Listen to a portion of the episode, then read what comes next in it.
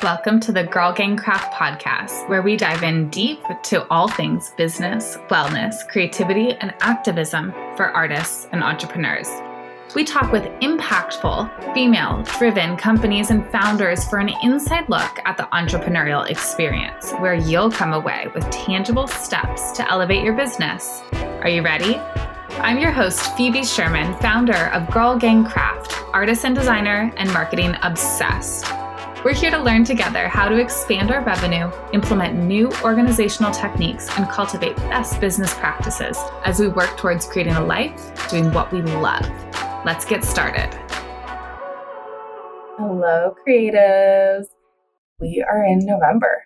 How on earth did that happen? This year flew by. I've personally lived in Salem for a year now and a little extra, a year and a month. So we have our second to last podcast episode today. So we'll have this podcast episode. We'll have one more next week. And then we are done for the holiday season, done for the rest of the year, and we'll start the season back up early next year, maybe late January, early February. So we'll have a little bit of break here.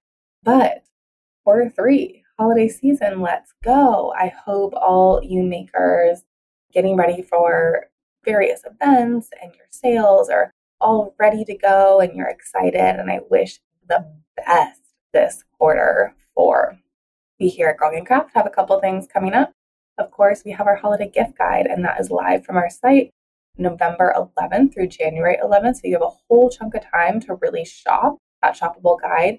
It's from creatives, femme creatives all over the US. So if you can't make it to our shows or you just want a little bit holiday inspiration to really support the small business community this year, this is your shoppable guide. And I please hope that you pass it around. Send it around to your company. Everyone loves to support small businesses. So seriously, just send the holiday gift guide around. It's going to be at girlgangcraft.com slash gift guide. And you'll have tons of time to shop, right? Those two months, I do suggest getting your shopping done early this year, right? Getting those items into your house early so you can get everything wrapped up and ready to go and it's a little less stressful. Of course, we're going to have some Girl Gang Craft specific coupons and discounts for you on the gift guide. So you really want to make sure that you check it out. It's really fun and please pass it around. And then, of course, we have our two craft fairs coming up. We have Small Business Saturday here in Salem, November 26th. That's going to be at Old Town Hall. We have about 50 vendors there. It's going to be magical. And then, of course, we have our Oakland event the week after, December 3rd, Scottish Rite. We have 100 vendors there. So I hope you come in person to the craft fairs. If you can't, we have shoppable guides starting November 11th on our site where you can shop from so many, I think we have over 100 small businesses on the guide. So happy holidays, everyone. Let's hop into the episode. Hello, creatives. Welcome to Girl Gang Craft, the podcast. Super excited today. We have Kara from Whimsy Soul.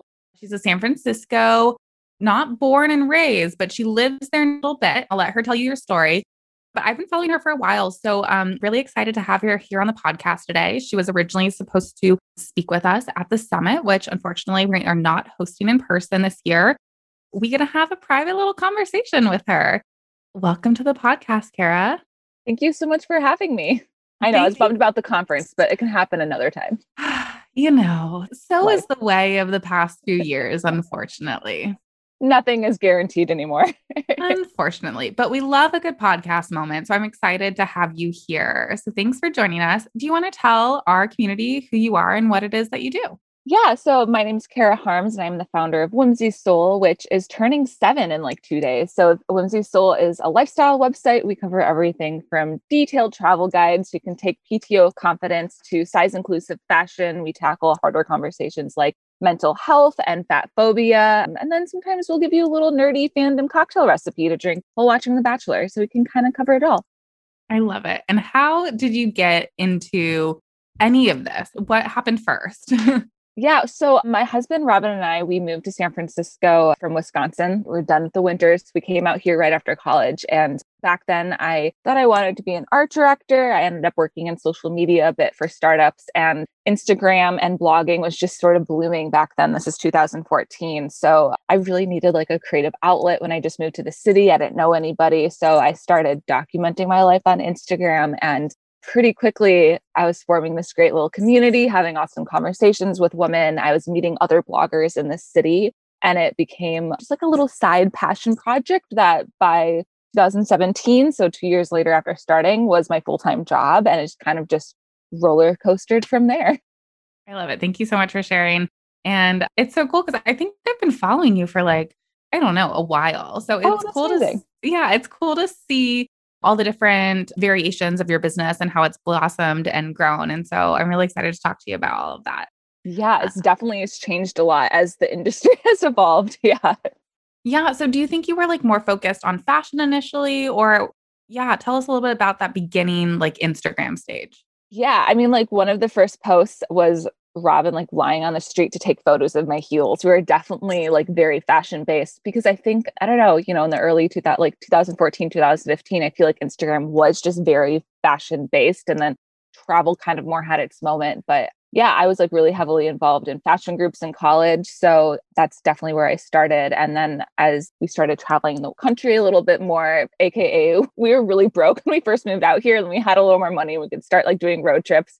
I realized I loved documenting that. So it kind of just became more tandem, like hand in hand fashion and travel. And then since we've evolved from that, but definitely very fashion based at the beginning.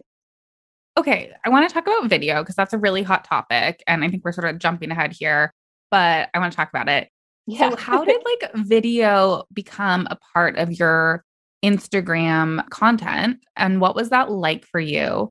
And then I want to talk about TikTok in a second, but let's talk about, yeah, how you integrated it into your Instagram content first.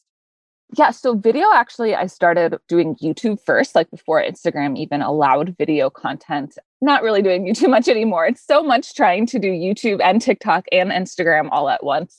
But that's kind of where I started. And then where Instagram opened up video, it took a really long time for me to figure out how to tackle video, but I have been trying to figure that process out since whenever they had like let that happen. Was that like 2018? I can't even remember when video became part of the platform anymore. But everything from doing like, you know, wine tasting segments on IGTV to short little video clips, it's been constantly evolving. I feel like we're in a good space now where it goes hand in hand with TikTok. I've kind of figured out how to make that work for me. But it's been a few years of playing with this new way of storytelling. It's different than taking photos. Yeah. And I mean, as someone who's so in the fashion world, right? And also with the travel world, there's sort of this aesthetic that comes along with the static images. And I mean, today you posted a beautiful photo of um, Big Sur with all oh, these oh, yeah. beautiful flowers. So, what is the difference? Like, how does it feel to have sort of this really polished pen, maybe next to this still polished, but less like aesthetically focused. Can you tell us a little bit about how you sort of started to explore that? Yeah, I mean, I think it was really hard for everybody who has been out there for a while because nowadays the world wants, I'm going to blame this on Gen Z, they just want like the raw, authentic, real, unpolished versions, um, which is fair because I enjoy looking at that from other people too. And it took me a really long time to let go of the perfect feed and having everything be very like polished and like branded and everything like that. So I think that's where a lot of creators get still hung up. I see like my peers maybe not being able to let go of the polishedness because yeah, like you can't edit a video in the same way you can edit a photo. Like I can't not tell you the amount of times I've like had to Photoshop people out of background of photos because we just like couldn't wait for them to move and you can't do that in a video. So definitely it can take a while, but these days I'm like really comfortable just posting what I think my community needs from me. And then a lot of times that's like the very unpolished stuff. As long as they're happy, I'm happy. I love that. Okay. So then putting in TikTok to this mix, and I just followed you on TikTok today because I wasn't oh, following cool. you. What has that experience been like for you? What do you find are the differences between the platforms? And do you find like your audience is different on both platforms? Oh, yeah, definitely. So TikTok is just a wild beast. The people that have started, like the community over there, they can be really mean, to be honest, because my main account over there is very travel focused. It also went through a lot of iterations where I was exploring what is this account. And recently it's very travel focused and people can get really mean about it. Our Instagram family is very nice and loving. So sometimes I have to put up bigger barriers to what I'm like just engaging with on that platform. But at the same time, I really like posting there and I like sharing there. And the type of content that does well there is like so different too. It's faster, you know, it's more information based. While I feel like on Instagram, I get to connect on a one on one level a little bit better. Can I ask like what kind of like mean stuff is going on there and also how you handle that? Yeah. I mean, like I post a lot of travel things. So there's always people who are like, wanting to gatekeep it. And they're like you're destroying the planet because you're sharing this hiking trail or this waterfall. Like you know i'll go to a national park. And they're like how dare you post this? And i'm like it's a national park. People know about it. And i have been able to use that anger a little bit to leverage growing my account because you know you can tap into that a little bit if you know it's spark an emotional response from haters. You can use that to leverage yourself in a little bit. So in a way i have leaned into that a little bit and it has at the end of the day attracted the right people and the wrong people at the same time but like i can handle the trolls and the haters but it can get really bad like i've gotten death threats before from sharing swimming holes. Like i've had to like file police reports before because people can't handle a national someplace just being shared online. So it can be really scary and it's not just me a lot of other of my friends who do travel things on tiktok have all had death threats before from sharing like hiking trails or even spots in national parks that people just think that shouldn't be online. So it can be scary and it can be a lot of to deal with. So yeah, having those mental blockers and like the barriers between how I engage with things. Like if you mention me on a TikTok video, I will never know because I do not look at the mentions. So things like that. And you just have to have the sort of walls up to protect your sanity. I mean, I'm so sorry that's happened that's something that I'm totally not aware of because I'm not in the travel like space at all. So that's very interesting thing to hear about. And I'm so sorry. How do you hold boundaries for yourself? Do you have any like phone limits for yourself or anything that you do to take care of yourself?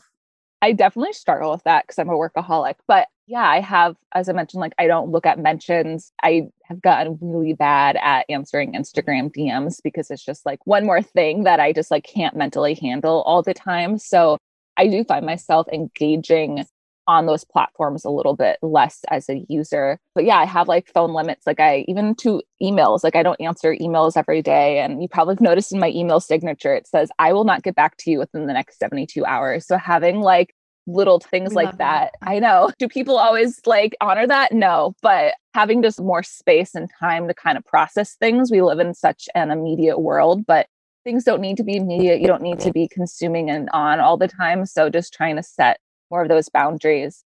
I have a locker in my living room that I put my computer in at the end of every day. And once it's in there, it doesn't come back out. So just little things like that really help me like keep the boundaries there for my own mental health. I love that. I love a physical boundary. Like yes. putting your phone to bed or putting your computer in the locker. I think that's great. I just want to apologize if you all can hear someone moved in upstairs yesterday. So they're like pounding around. So I would love to switch gears just a little bit. I want to talk about blogging because I think it's really important. I mean, a lot of our audience right now who's probably listening, we have a maker oriented audience, product based business owners, and then we have service based business owners, anywhere from witches to healers to people who are doing content creation, all sorts of things. So, I mean, I think blogging is really applicable for everyone listening and I think you do a really great job about it. And I would love to hear, first of all, why are you still blogging? Well, it's the backbone of our business and it's how we make all of our money. So people think blogging is dead, but it's actually how we're able to support our entire business and our team. And there's so much money. Like right now, I'm making money on this podcast interview with you because the blog is just set up to make passive income streams, but they're really like not passive anymore because they're like the main form. I think that gets confusing to people when they hear passive income stream sounds like you're just making $20 here and there, but we're making like $100,000 a year from blogging, $200,000, you know, depending on how the year goes. So that's why we still blog. I also really love to write. Like I wrote books as a kid. They're terrible, but like I've always enjoyed writing. So having a place where I can write 6,000 words and really share about a topic. It just makes me really happy. So it works out that way. So let's talk about the revenue. So, how are you making money blogging? Are you pitching companies to write blog posts? Are you using like banner ads? Are you using affiliate links? Tell us a little bit more about that revenue stream breakdown. Yeah, well, all three, but mostly we use a company called Mediavine, which is an ad banner service. There's others out there like Ezoic and AdThrive, but they put banner ads on their website and those are constantly making money. Granted, it's different. Like this is what February Q1, the RPMs are so much lower than they were in December. So that really fluctuates. Like by PM for our audience. Oh, and RPM. That's basically like how much money you're making per like thousand views. So like it can be anywhere from like a $20 RPM to a $60 RPM. So it's not as stable as you want it to be. Like this month, January will be our lowest that we've made this year, but it'll just keep climbing until we get closer to Christmas this year. But at the same time, it's great because we are having that baseline of revenue. It's really hard when you're a creator and you never know how much money you're going to make the next month if you're all relying on brands coming to you. Especially after the pandemic, we were supposed to sign a contract that would have covered our rent for the entire year on March 16th, the day that the world shut down. So that got yanked back right away. And thankfully, we had our passive income streams with affiliates and the banner ads already set up. So we were fine. But if we didn't, we would have been royally fucked. like we wouldn't have been able to pay our bills. So having those income streams set up just to make sure you can survive is really, really important. So those banner ads, so you just add them to your site and then do you get paid per click or paid per conversion or both? How does that work? Yeah, I mean, like it's pay per view, and you also get paid for clicks. And there's a lot paid of technical. view, even even if yeah. people land on your site and they see it. Exactly. So, and I'm not like manually inputting that in there. These services do that all themselves. It's very complicated algorithms. I just log in every day and see, like, oh, I made $400 today. Yay. Or like, oh, only 200 today because it's a low month. So it's just kind of that's how I go about it. But it's really great because I don't have to think about inserting like a Google ad code into a post. Um, so it's really nice. They just kind of take care of it for you. So the idea is that the more that you're blogging, the more pages that you have and the more opportunity for someone to see these ads. Is that what you're saying?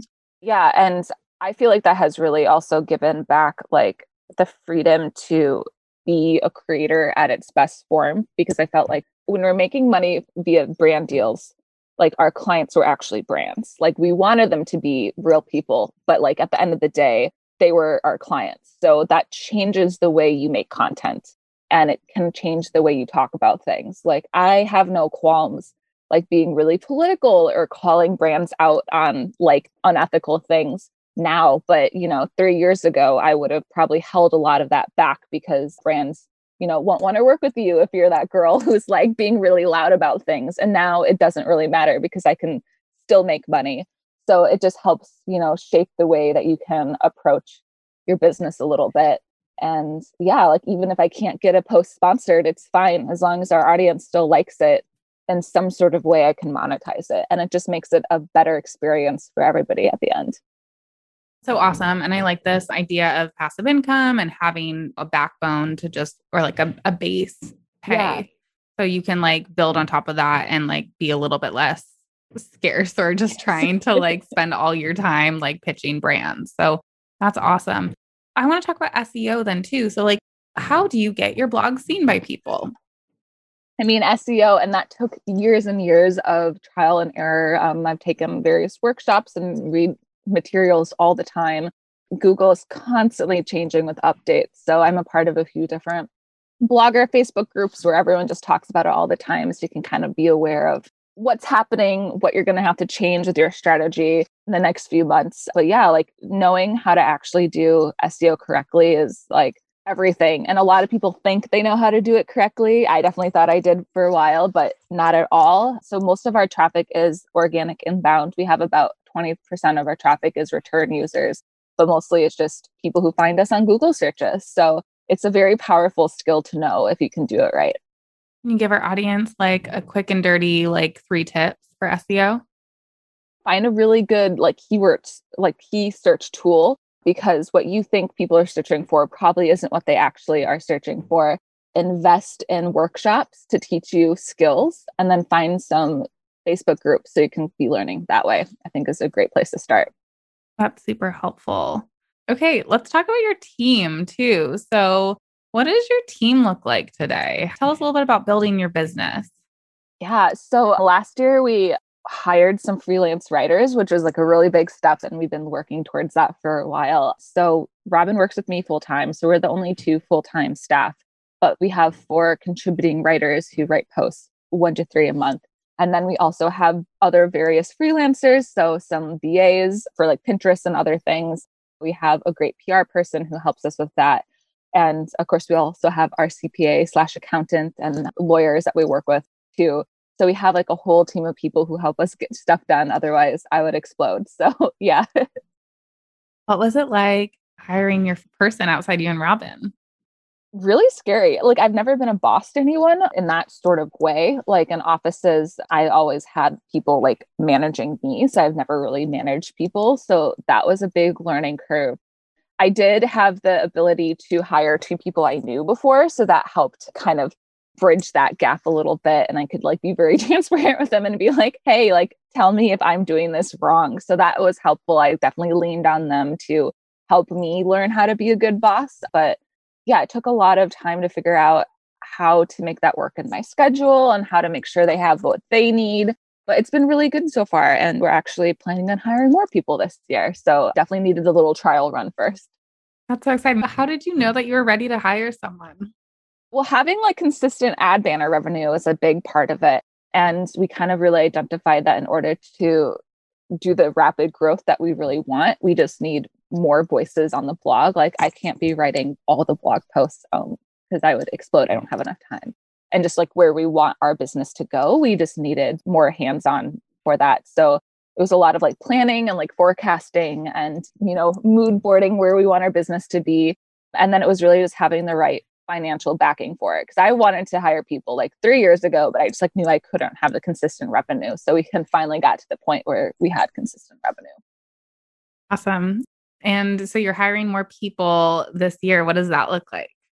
Very different because now we have identified different roles we need. Like I'm on the hunt for a managing editor to manage like blog posts. So if anyone's listening to that knows of anyone, let me know. So just other skills to help with things. And then we're also hiring some more writers too to cover different sort of niches that nobody else has. I really like finding people who have a different voice than I, has a different view on the world because I feel like our readers deserve not just my point of view, like other people's point of view too. We'll just take a quick break to hear from our sponsors. We spend so much of our lives online. Does that time you spend on the internet feel replenishing and restorative? Make the most of your time in the limitless space that is the internet and learn something new about things that actually matter to you. Engage with your creativity and learn more about music in a new kind of online class. In Kelsey's Play Piano Anywhere, you can learn about your favorite songs and styles of music. No piano required. Opt into creativity and play by following along with the online class Play Piano Anywhere on a piano app on your phone or other devices. It's like rock band for adults, except you'll actually be able to play a song by the end of it. Head to kelseyplayspiano.com slash PPA to learn more about learning piano with Kelsey and use the code GGC for Girl Gang Craft for a juicy discount. This class is the perfect solution for folks looking to write off continued education or spending a creative development stipend. Go to kelseyplayspiano.com slash PPA or the link in the show notes and use the code GGC to try something new and make music just for fun. Okay, let's talk about brand partnerships too. So, I mean, you've already talked about how banners have been sort of mm-hmm. the base of your business, but I assume you also lean on brand partnerships. Can you tell us a little bit about that process? Yeah, well, we're really proud that we don't lean on them very much anymore. We're very selective about the brands that we take on. For example, in 2019, I actually just know this because I had to pull all these numbers for a Business Insider interview. We worked with 72 brands in 2019. In 2021, we worked with 10. So we really cut back on what we were doing. And that hurt financially up front because we weren't having all of that. But in the end, it helped us increase the amount of like blog posts we're having and build a team and in the long run that was able to help us like scale our business in a different way but yeah when we are working with brands now usually it's either like long-term clients that we are working with like again and again. So we have a few partners like Grove Collaborative that we just like have been working with on and off for a few years, which is great because I know them, I know how they like to work, vice versa. So it's really easy, like a good relationship there. Otherwise, it's brands usually that reach out to me now. I used to do a lot of pitching back in the day, but now because of our business model has shifted it a little bit, I'm not pitching quite as much. I love that sort of that complete shift. I think that's so cool. What advice would you have for people who are starting to pitch though? Do you have any advice about that process or maybe yeah. getting over the fear about putting yourself in front of brands? Oh my God. I mean, like, you just have to ask, you know, because you're not going to get money if you never ask for it. But something that really was a game changer was when a friend told me how to use yet another Mailmerge, aka Yam. But have you ever heard of that tool? Mm-mm. You're going to want it. It's a free Writing extension from like Google Chrome. I think they have a paid version if you use it a lot, but it's like $10 a month.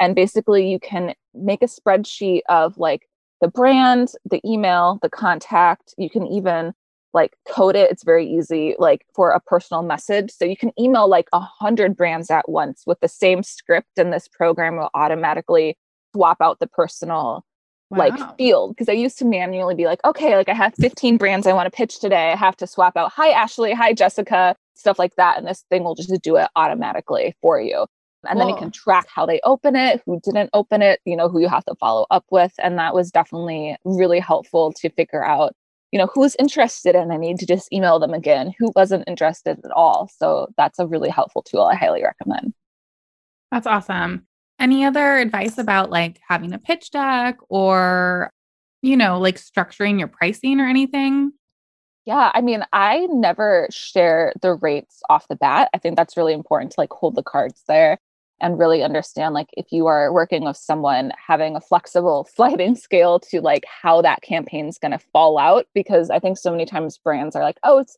an instagram post what's your rate for an instagram post and you're like okay but like are you going to use the content somewhere do you need this tomorrow or can we take a month to make it like it's all these sort of things that are kind of sliding are you looking for one feed post are you looking for a carousel or like it's all this stuff you kind of have to take into mind and we don't really have like a set rate for anything. It's kind of just we have a few rates that we piece together and we're like, this feels like an accurate, fair price. And honestly, sometimes if the brand is like really mean to me or just like not the most pleasant in an email, like maybe I know that I need to charge a little more to like justify working for them because my peace is like more important than any paycheck at the end of the day. So I think that's just important is like knowing your worth and charging more and understanding the time it's going to take you to do things is really definitely important. Yeah, I like that too. And like, you know, knowing that bigger brands will have a bigger budget and maybe a smaller brand that you love, like maybe you offer them a little bit less and keeping in mind the use rights and how many posts, et cetera, et cetera. I think that's really good advice too. I think people want to have sort of the, I think even brands expect you to have this like da da da da da menu right. situation. And like, yeah.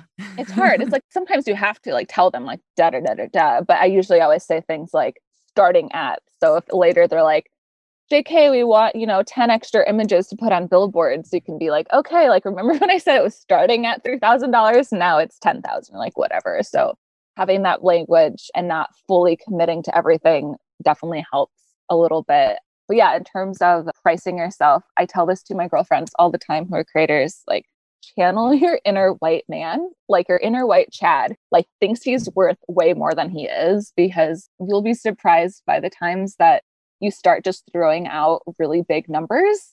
And those are the times when they're like, yeah, sure. And I'm like, wait, I could have been doing this the entire time. So I know it's like hard and scary sometimes when you think you're overpricing yourself, but the worst thing is they'll just tell you you're overpriced and then you can reno- renegotiate from there. But all the time that I see like peers way underpricing themselves, and I want you to get that coin. So just channel your inner white dude and start adding a couple zeros onto things if you can.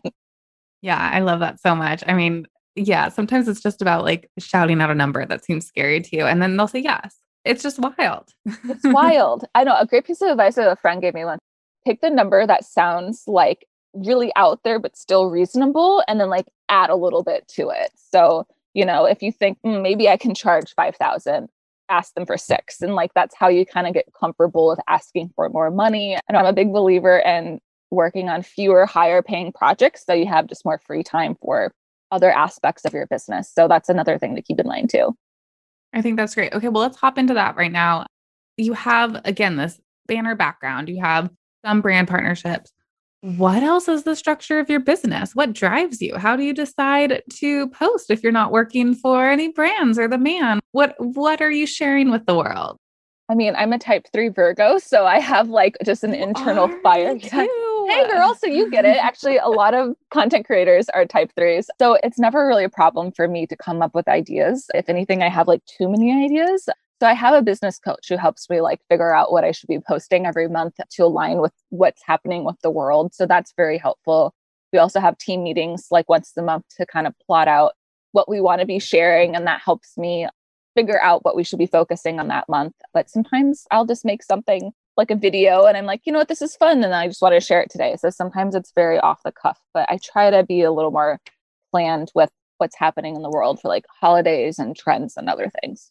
So, how do you plan your time? Like, how do you plan your week? Do you normally go into your week knowing what's happening, or do you listen to your gut, or that is like changing a lot. So for a while, I was really into like the witchy woo side where I'm like, I'm just going to go with whatever like my intuition tells me that day. And I definitely think that's really important when you're doing creative things, especially as a woman, because depending on your menstrual cycle is, like the hormones like actually change how creative you are and what you're wanting to work on. So I definitely try to utilize that to plan or like my super creative weeks around like the right type of hormones pumping through my body.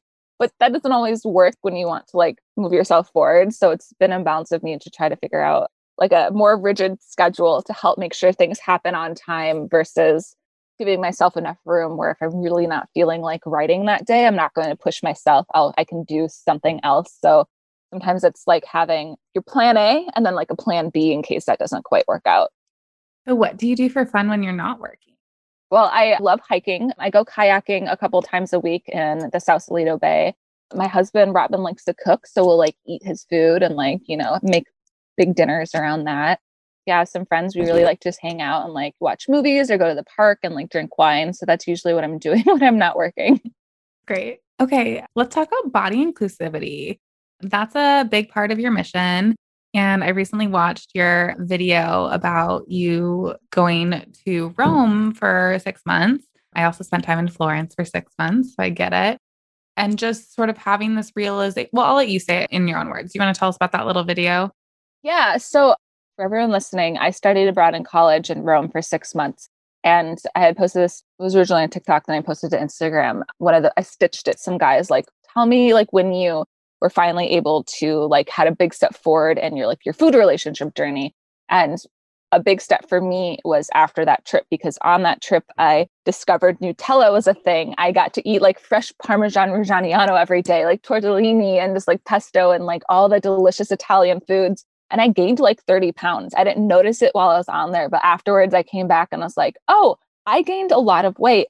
And I had this whole moment where it's like, oh no, like all the internal fat phobia. But then my overarching feeling from that was like, it was so worth it. Like the food was so worth it. So that was video was basically just about how that helped me really have a better relationship with food because I don't know, I think food is love and food is joy, and uh, especially Italian food. So that was a really great step. It doesn't have to be the enemy. It can actually be this thing because my experience would have been totally different if I refused to eat any of that food because I was fearing a couple pounds on my body, I would have been miserable and not engaging with the culture. It would have been like, why are you in Italy if you're not going to have the fresh olives? You know what I mean? So, yeah, it was a really great, great step. And how has been your relationship with your body and food and sharing fashion with the world? You know, does it switch all the time? Have you sort of kept that good relationship? What has yeah. been that like for you? Oh, I'm like very happily in a body neutral standpoint. I've been for probably six or seven years. Can you uh, tell us what that means? A body oh, uh, body positivity is more of kind of like the journey and like the embracing it, but body neutral is where like it's just not something you think about at all. So like I've never really honestly thinking about my body. Sometimes I'm like, shit, I need to stretch more because my back hurts, but like that's about like the limit of it. It's not like you know, talking to the mirror, being like, oh, love your thighs today, Kara. It's just like, oh, there's thighs. So, like, that's the end goal I hope everyone can get to is being like, this is just a body. It's just a meat shell for my soul. So, like, we're trying to get people to that. A meat shell. That is actually another thing that has helped me in my journey. So, I did a lot of that internal work before I started blogging and a little bit of it actively while I was like at the beginnings of sharing body positive stuff, you know, 2016 ish was like kind of on the tail end of my personal journey. I don't think I would have been able to talk about these topics in college, like right after I went to Italy, but I definitely had to go through that myself so I can then talk about it, if that makes sense. And how do you continue to talk about that in your work? What is that sort of sharing process like? Yeah, I mean, it's hard sometimes because sometimes I feel like my Instagram community wants from me is just like swimsuit photos and talking about fat phobia. And there's a lot more to me than just talking about that. And one of the strategies has actually been hiring freelance writers who can talk about that. So it's not always on me to be like, you know, love your curves today. Like I'll always post those for you guys, but I would rather talk about other things sometimes. So that has definitely helped. But yeah, sometimes the roadblocks are like, today I want to share a cool hike I did, but I know a mental health post will probably do better on Instagram. And it's just trying to weigh like, what do you post that day? And that can be a little annoying sometimes whenever I post body positive stuff, people always send me these really nice messages. So I know they're really important. So trying to find the balance is definitely, I think, something I'm actively working on, to be honest. Mm, that's beautiful. Yeah. A little bit more about this, like understanding what your audience wants and like if posts are going to do really well. And how do you manage that? How do you manage all what should I post today? Are they going to like it? Do you care about your numbers? How do you manage all those emotions or thoughts? I oh. mean, now that we've pivoted the way our business like makes money, like I don't care about the numbers much at all anymore. Like I'm not like being like, holy shit, I need X amount of likes on something, which is great. It's very freeing. At the same time, then there's almost like too many possibilities of the things I can share. So it can get a little hard. We have a content calendar that I try to stick to, and I try to switch between travel and fashion and you know, recipes and beauty and trying to make sure there's a nice mix of both. Yeah, trying to plan is the best I can do. But sometimes, I don't know, like I will just feel that there's a trend I'm feeling in the air on social media where people are having really bad weeks for whatever reason. And then I decide to quickly pivot the type of stuff that I do to meet the needs of what the community wants. But sometimes I post things that I don't think they're necessarily going to like, but I need to post it for myself. So that's also important too, because otherwise I'd probably hate my job. So there's definitely a lot of things where I post because I'm really proud of that photo, or like I think that blog post was a really great emotional piece that I wrote. So sometimes it's sharing things even if there's no ROI except your own soul, basically. Mm, the ROI of your own soul. I love that. it's early. I'm so eloquent. Okay, what is next for you? Where do you see your vision going in the next few years? Well, Robin and I actually just started a second blog because we're crazy. Mm-hmm. So that's something we're working. It's called Soul Homesteading, soulhomesteading.com. There's only like seven posts on there right now, but that one is very much on like urban homesteading, foraging, like wild plants and mushrooms, really like recipe focused. He grows tomatoes in our kitchen. Somehow he managed that. So it's a lot of more like green thumb, foraging nature sort of stuff. So that is something we're also building up actively. But yeah, I hope for Whimsy Soul to bring a lot more voices in it. I'd love, you know, in a few years to have like five to 10 different women who are sharing their stories and making meaningful content. Every day there's something new and fun for you to read. So that's kind of our long term goal, which it'll take a while to get there, but I know we'll get there. Love that. Okay, well, where can people find you, Kara? whimsysoul.com is our blog. Instagram is at the whimsy soul. TikTok is just at whimsy soul. Pinterest as well, but those are the main guys. Any last advice for content creators and makers and entrepreneurs who are just trying to navigate it all and having their head go in so many different directions? Any last advice on how to sort of focus in and build your revenue and build your audience?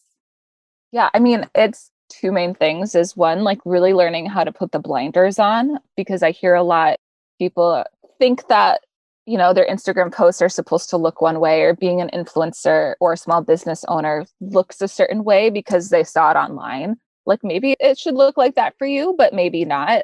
When I talk to people about how we like have cut off most of our brand deals, usually I'm like, people are like, holy shit, you did what? Like, that's not what an influencer looks like, but it works because it makes us money. So the second part is what is actually making you money?